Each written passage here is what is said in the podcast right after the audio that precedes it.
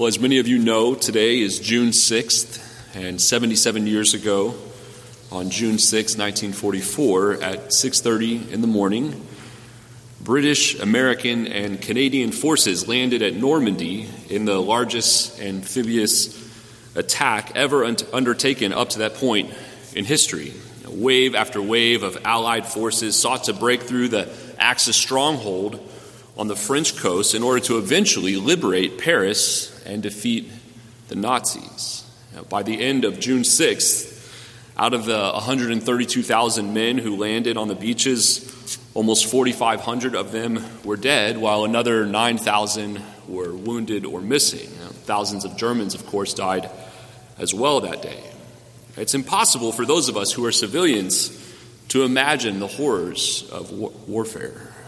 Bullets whirring past, bombs exploding, airplanes flying overhead, waves, sand, barbed wire, grenades, machine guns, blood, and bodies strewn across beaches, beautiful beaches. And these men were willing to sacrifice their lives in order to liberate others. And while we must resist the temptation to glorify war, for war is horrible, while we must resist that temptation, those who lost their lives so that others could live should be remembered and honored. And if I'm honest, it's easy for me to honor these men, to feel my chest swell at the thought of their sacrifice. The enemy was so painful and horrifically evil, it does not feel like a political statement to celebrate D Day. Hitler was systematically wiping out God's image bearers, so it's easy, I would say, to celebrate their sacrifice. Uh, but if I'm honest on another level, and, and perhaps you can relate to this, I have a hard time embracing and celebrating the sacrificial death of Jesus Christ. Now, I don't mean that I've, I've lost my faith. That God has promised to keep me in Christ by the power of the Spirit. But in my flesh, I still struggle to remember and celebrate the Lamb of God who took away my sin, who took my sin on himself. I was involved in that sacrificial death intimately, the death of Jesus Christ, the perfect Lamb, a Jewish man who, as we see in our passage, walked to Jerusalem with a crowd on their way to the Passover in order to die. He walked that path to Jerusalem as he predicts over and over again to free me from death and sin. And it's something that I think about far too infrequently or dispassionately when I do think about this. Now, don't hear me revel or boast in this as some postmodern rant of some sort. I'm simply seeking to describe a reality of the Christian life which we must name and resist. It's hard to embrace and celebrate the cross of Jesus Christ. Now, why is that the case? Because it's antithetical, I would say, to every instinct which this world and our remaining sin naturally cling. It's antithetical to think about suffering as something to celebrate. We think about D Day and we think about victory and we want to celebrate, but to think about suffering, the cross, the humiliation of Jesus Christ is antithetical to our natural instincts. And so we don't want to celebrate the cross of Jesus Christ when we think about it according to our flesh, or at least I would say we have that temptation. Now, Calvin understood that there are times when we do wander, and he writes about it in his institutes. And thankfully, he gives us comfort amid that reality. He says, The Father has given all power to the Son, that he may, by the Son's hand, govern, nourish, and sustain us, keep us in his, keep us in his care, and help us. Thus, while for the short time we wander away from God, Christ stands in our midst to lead us little by little to a firm union with God. Now, if you don't like Calvin, I know you like the song Come Thou Fount. Prone to wander, Lord, I feel it. Prone to leave the God I love. Here's my heart, Lord, take and seal it. Seal it for the courts above. The same thing that Calvin wrote, but of course in poetic form. The disciples in our passage, the disciples following Jesus, experienced this reality as well. In tonight's passage, James and John, that is the, the sons of Zebedee, hope to gain glory and honor But despite their assertion to the contrary, that they're willing to suffer, despite that assertion, it's almost certain they have no real interest in taking up their cross and following Jesus. The disciples struggle with the same thing we do. They resist that suffering, they resist celebrating the cross. Now, a few chapters back, as we've looked at extensively, Peter resists the cross, even though Jesus insists on it. Now, Peter warns him not to suffer and die. So, what does Jesus do? He keeps telling him that that's what he intends to do. Time and again, Jesus preaches the gospel to his disciples. This is the third time, or you might even say the fourth time, that he's done it in just three chapters. And based on the rhythm of Jesus' discipleship plan for his followers, this rhythm of repeatedly reminding them that he plans to die, based on this rhythm, it seems prudent for us to extract a similar principle to our own pursuit of Christ. As we, in our temptation to be prone to wander, as we seek to not wander, if we're going to ask, how are we going to grow in our remembrance and our celebration of the cross and the resurrection, we must repeatedly listen when Jesus calls us to himself and reminds us of his gospel. And that's what's happening in the beginning and end of tonight's passage. Jesus and his disciples, as I said, are amid a big crowd of people walking to Jerusalem to celebrate the Passover, an annual feast, where they remembered the fact that God redeemed them out of slavery to Egypt.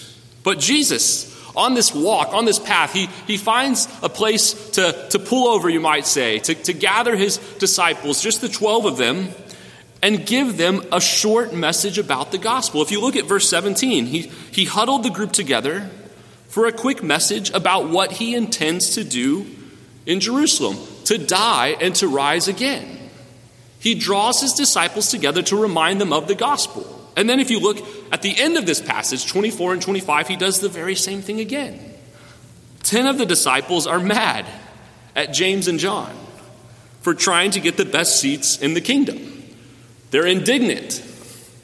They think, wait, I should have thought of that.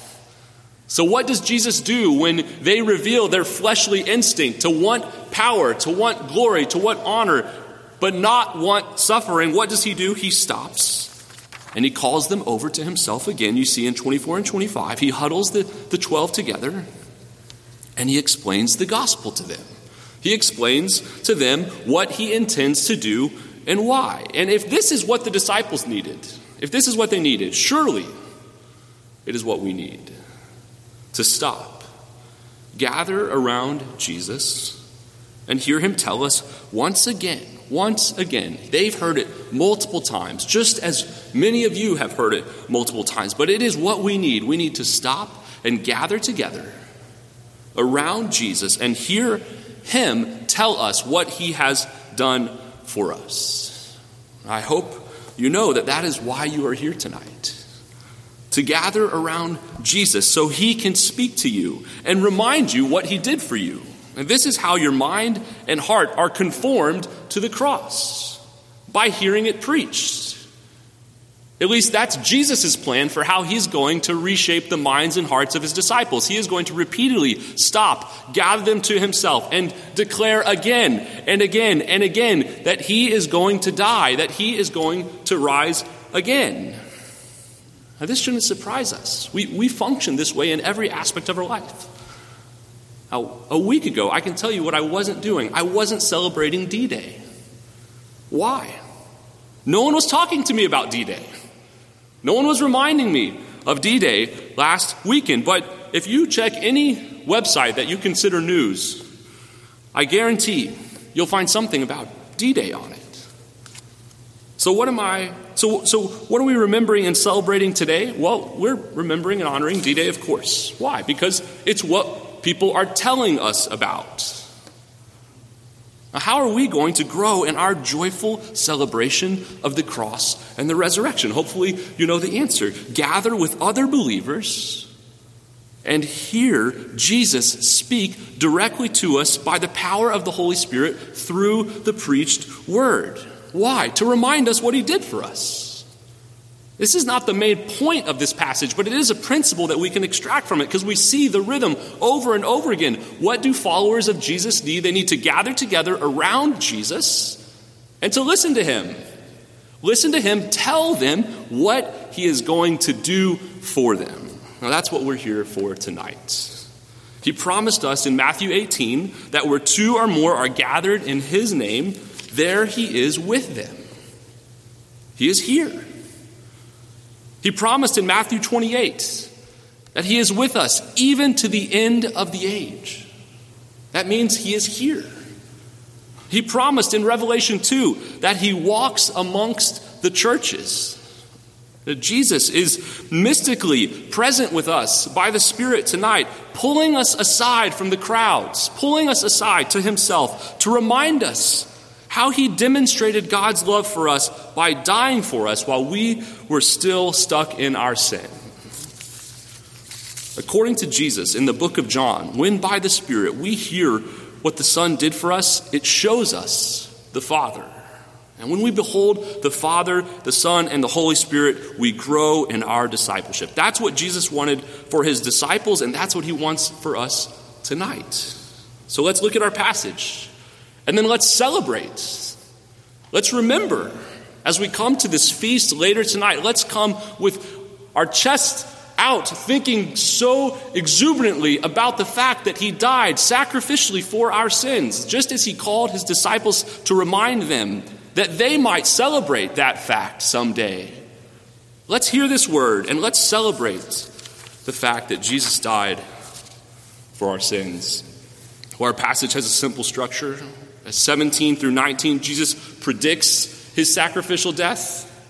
And then 20 through 27, Jesus explains his sacrificial death. Jesus predicts and then he explains. It's focused on his death and resurrection. And as I was studying this passage this week, I kept thinking, wow, that's an, uh, an, extremely important thing about the cross. Or that's another extremely important thing. And I just kept listing out all the things these 12 verses tell us about the cross and the resurrection. And I came up with a list of 10. I probably could have done more, but 10 sounded memorable. So there are 10 things that you're going to hear me say about the cross and resurrection in these 12 verses. Yes, the structure is the prediction and the explanation, but there's a list of 10 things that if you're taking notes, I would encourage you to meditate on because these are perhaps the 10 most important things in the history of the world. These truths. So let's look at these verses 17 to 19 to get us started and see how Jesus predicts his sacrificial death. The first thing Jesus tells us about the gospel, that is, his sacrificial death, is that it was intentional. It was intentional. Jesus says in 17 that he was going up to Jerusalem. He was not chained and dragged or, or put on a cart or put on a horse in some way and dragged from Galilee, where he had been doing his ministry, to the authorities in Jerusalem. No, he walked there of his own will. He intentionally went to Jerusalem. The reason he intentionally went to Jerusalem is because the Father, the Son, and the Spirit agreed in eternity past, if you can get your mind around it, which you can't, neither can I. They agreed in eternity past to save sinners. It was the Father's will to save sinners. It was the Son's will to save sinners. It was the Spirit's will to save sinners. And that's why the Son goes of his own accord intentionally to Jerusalem.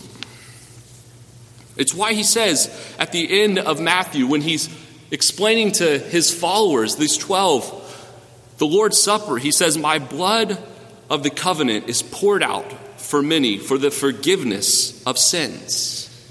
It's why the angel of the Lord came from the Father to tell Joseph to name him Jesus. Why? Because he would save his people from their sins. Jesus, of his own intentional will, goes to the cross and the resurrection. He wanted to, in a certain sense. He wanted to save sinners, and that's why he was intentionally going to the cross. Second, we see that this gospel is, is royal. It's royal. In verse 18, Jesus is the Son of Man, he says. The Son of Man is a, a phrase from Daniel 7. And Daniel 7 teaches us about the eternal kingdom. Daniel has a vision, and he, he says, I saw in the night visions, and behold, with the clouds of heaven, there came one like a son of man. And he came to the Ancient of Days and was presented before him. And to him, that is to the Son of Man, was given glory and a kingdom that all peoples, nations, languages should serve him. His dominion is an everlasting dominion which shall not pass away, and his kingdom one that shall not be destroyed. So, amongst many other things that this prophecy in Daniel 7 is about, it is about how the Son of God received an eternal kingdom that shall not be destroyed. And he received it from God the Father, that is the Ancient of Days.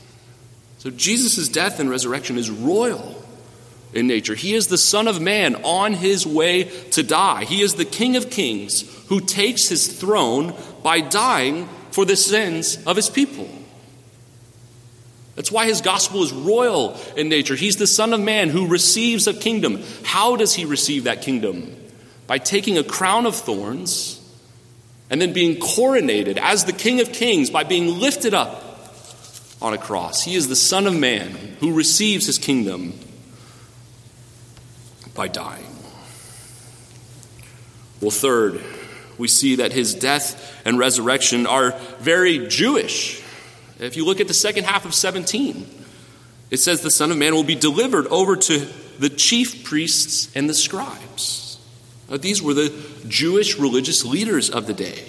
And one manifestation of the sin for which Jesus dies is the rejection of his own fellow Jews. See, the leaders, as we've seen throughout the book of Matthew, are threatened by his power, they're threatened by his love and they're threatened by his wisdom. They can't confound him. They ask him every question imaginable, and eventually they just stop. Instead, what do they do? They murder him. His death is very Jewish. Why? Because they, they murder him as a sinner, just like you or I would do in their place. So it's a Jewish death. Fourth, we see that his death is judicial or legal in a sense, you might say. He is condemned to death, the passage tells us. Jesus intentionally walks into a trial. This is a prediction, remember. He is saying what's going to happen. He intentionally walks into a trial that is completely fabricated and illegitimate, but he knows that. He knows that and he walks like a silent lamb to the slaughter so that he can stand as a worthy sacrifice for sin. See, the fact that he receives condemnation in a Jewish judicial hearing symbolizes the fact that all who are in Christ, that is, the Jewish Messiah, all who are in Christ, will not stand trial at the judgment seat of God. If you wonder why there is no condemnation for those who are in Christ Jesus, it is because Christ Jesus took the condemnation that you deserve. This condemnation was so unjust that even Pilate, rotten Pilate, knew he was innocent. That's how unjust this was. Well, then why was he condemned, you might say? Why, why did they condemn him to death? For your sin, for my sin. He was condemned so that all who put faith in Christ receive the verdict of not guilty at the judgment seat of God, both now and for eternity. That's why he was condemned. He intentionally went to an illegitimate trial so that he could receive the verdict of condemned for you, for me. Jesus stood in our place and he received a religious condemnation. They judged him a sinner. Fifth, his death, in addition to being Jewish, is very Roman, very secular, you might say. Look at verse 19. The Jews gave him to the Gentiles. See, the Jews were not allowed to execute a criminal. They weren't, they weren't legally able to, according to the nature of their relationship with Rome at the time. But the Romans, they had secular authority to, to do whatever they wanted. It's why they free one man who's a criminal. They can do whatever they want. So they brutally murder Jesus Christ on your behalf and mine. And they commit the greatest act of sin the world would ever know by killing him.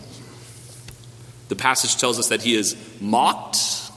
Jesus knew that he would go to be mocked. He's predicting that he's going to be mocked in verse 19. It shows the emotional degradation that he's going to suffer. He's going to be insulted over and over again. We don't stop and think about this very often, but I hate being insulted. I can't stand it. It makes me so angry. I want to defend myself. I want to tell people they're wrong. He intentionally went to be mocked, to be insulted. And then he's flogged. And as he's beaten and whipped, he predicted that he would be beaten and whipped. He knew it. He knew what was coming, and he intentionally went to it. And then, of course, finally, he predicts that he is going to be crucified. Now, this is a Roman way of killing a criminal, a death on a cross, crucified. He suffocated to death at the hands of the Gentiles, the hands of the Romans. So you can see his death is secular. In a certain sense, the fact that it's Jewish and the fact that it's Roman shows us that he is dying for Jews and Gentiles symbolically represents his atonement is not just for one people, but rather for people from every tribe, tongue, and language and nation.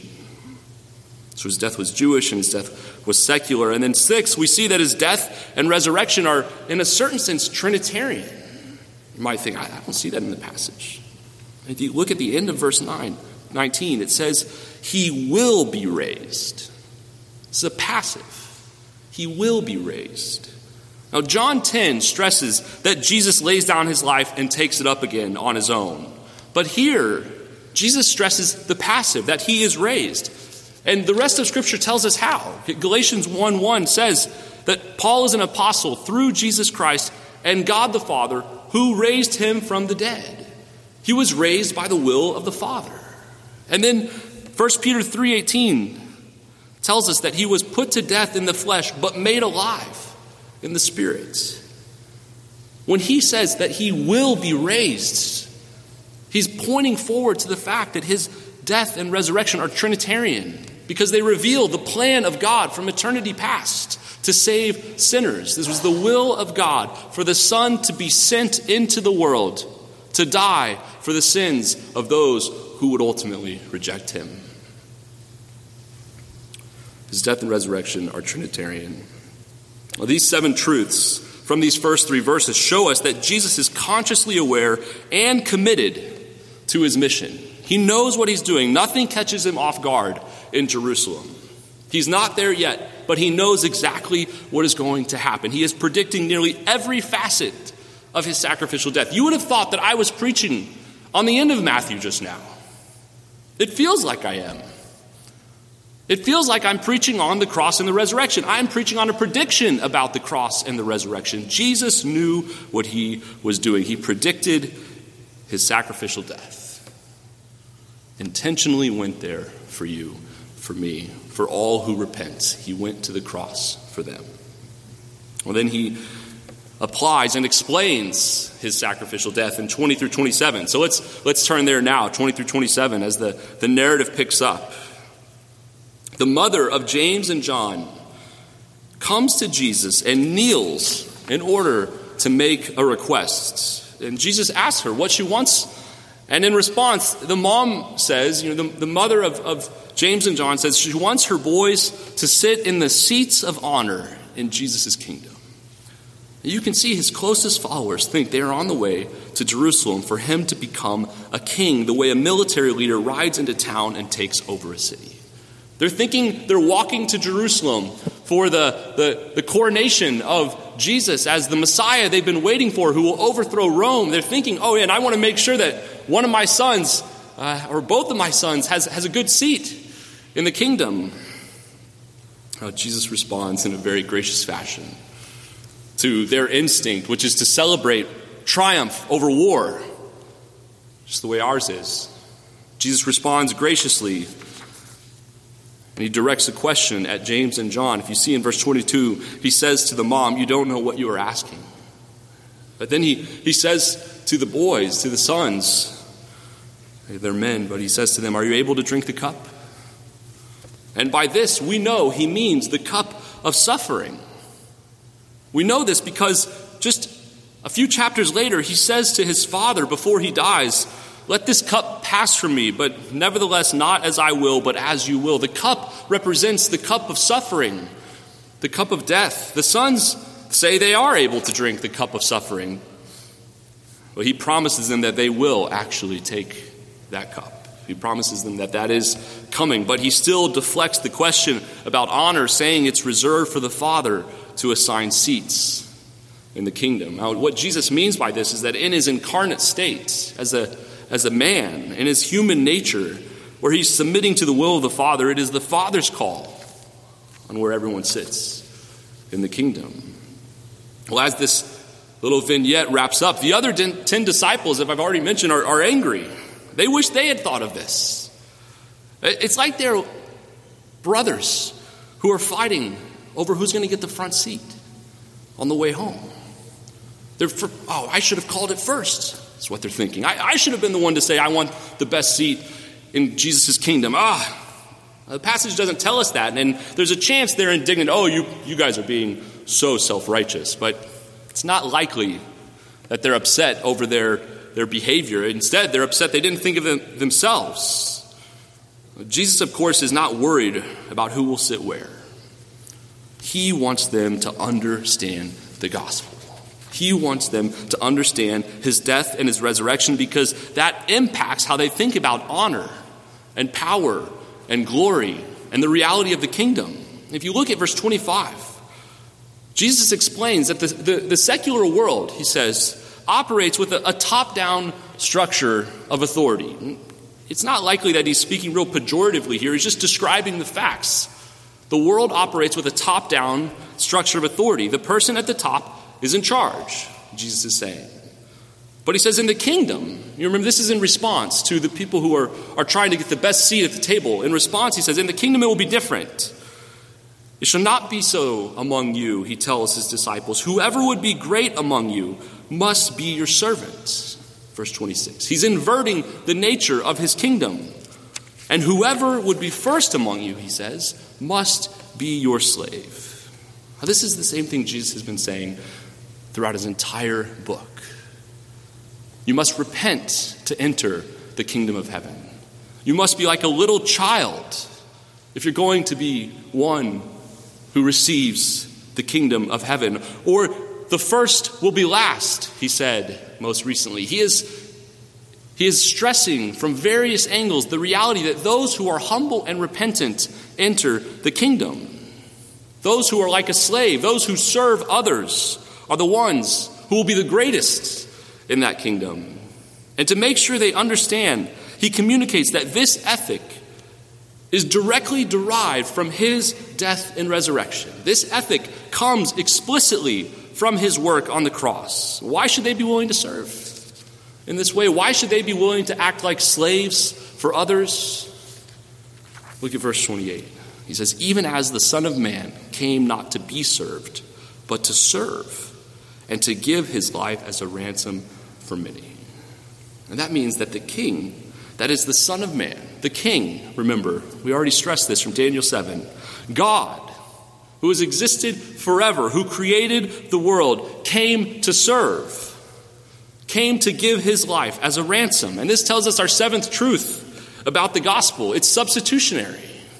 Jesus gives his life in the place of others. He gives his life to ransom others. And, and that explains our, our eighth point that, that his life liberates us, it buys us out of slavery, it buys us out of our slavery to sin and death. And that's why, that, that motivation is meant to teach the disciples that if they desire to be great in his kingdom as his followers, if we desire to be great in his kingdom as followers of King Jesus, then we must be willing to serve.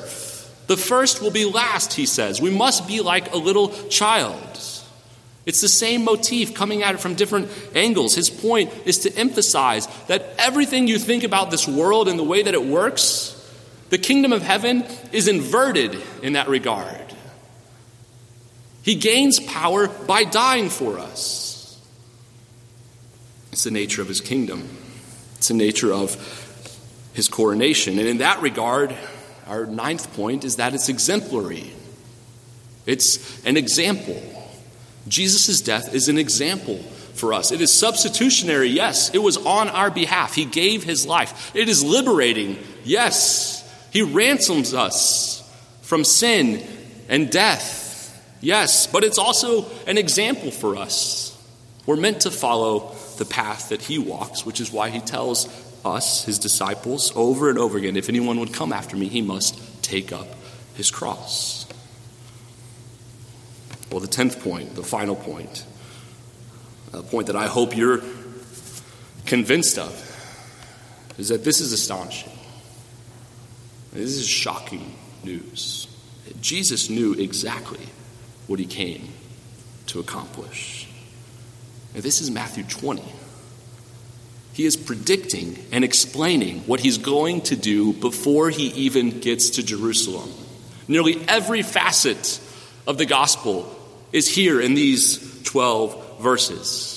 Yes, Paul goes on to, to explain further, but really he's just putting meat on the bone of what Jesus explains in these 12 verses. He's making it explicitly clear that Jesus' death was substitutionary, that Jesus' death ransomed us from sin. Yes, the rest of the Bible makes it explicitly clear what the gospel is about, but Jesus knew exactly what he was doing when he came to the world. He knew what he was up to. He knew why he was there. He knew why his name was Jesus. It was to save his people from their sins. He knew why his blood would be shed. It was for the forgiveness of sins. He knew. That's why he was able to predict it. In Matthew 20, Jesus intentionally, intentionally went to the cross to save and forgive sinners like you and me. And so while, yes, we I can celebrate things like D Day, and it's our natural instinct to affirm the valor and the courage and the honor represented there. we must not let that ethic carry us so far that when we see the cross, we're repulsed by it. Because the cross is where Jesus dies for sinners in order to achieve his kingdom, in order to inaugurate his kingdom. And so, any who are going to enter that kingdom, who are going to submit to that type of king, must be the ones who repent. Because the, the first will be last. Or we must be like little children. Or we must be like servants of others if we're going to actually be great in the kingdom of heaven. So, as we hear this news of intentional sacrifice, intentional sacrifice, the story of the cross that Jesus knew he came to accomplish. As we hear this news, let us celebrate and remember the greatest act of sacrifice that the world will ever know. And as we look to this table, as you take the cup today and as you take the bread, think Jesus intentionally died for me because he wanted me to be with him forever. Let's pray.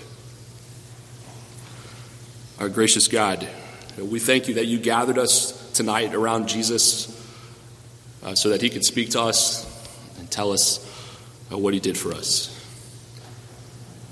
I pray, Father, that you would send your spirit as we now uh, go to your table, that we would exercise faith as we feast on Christ our Savior and King. It's, it's in His name we pray. Amen.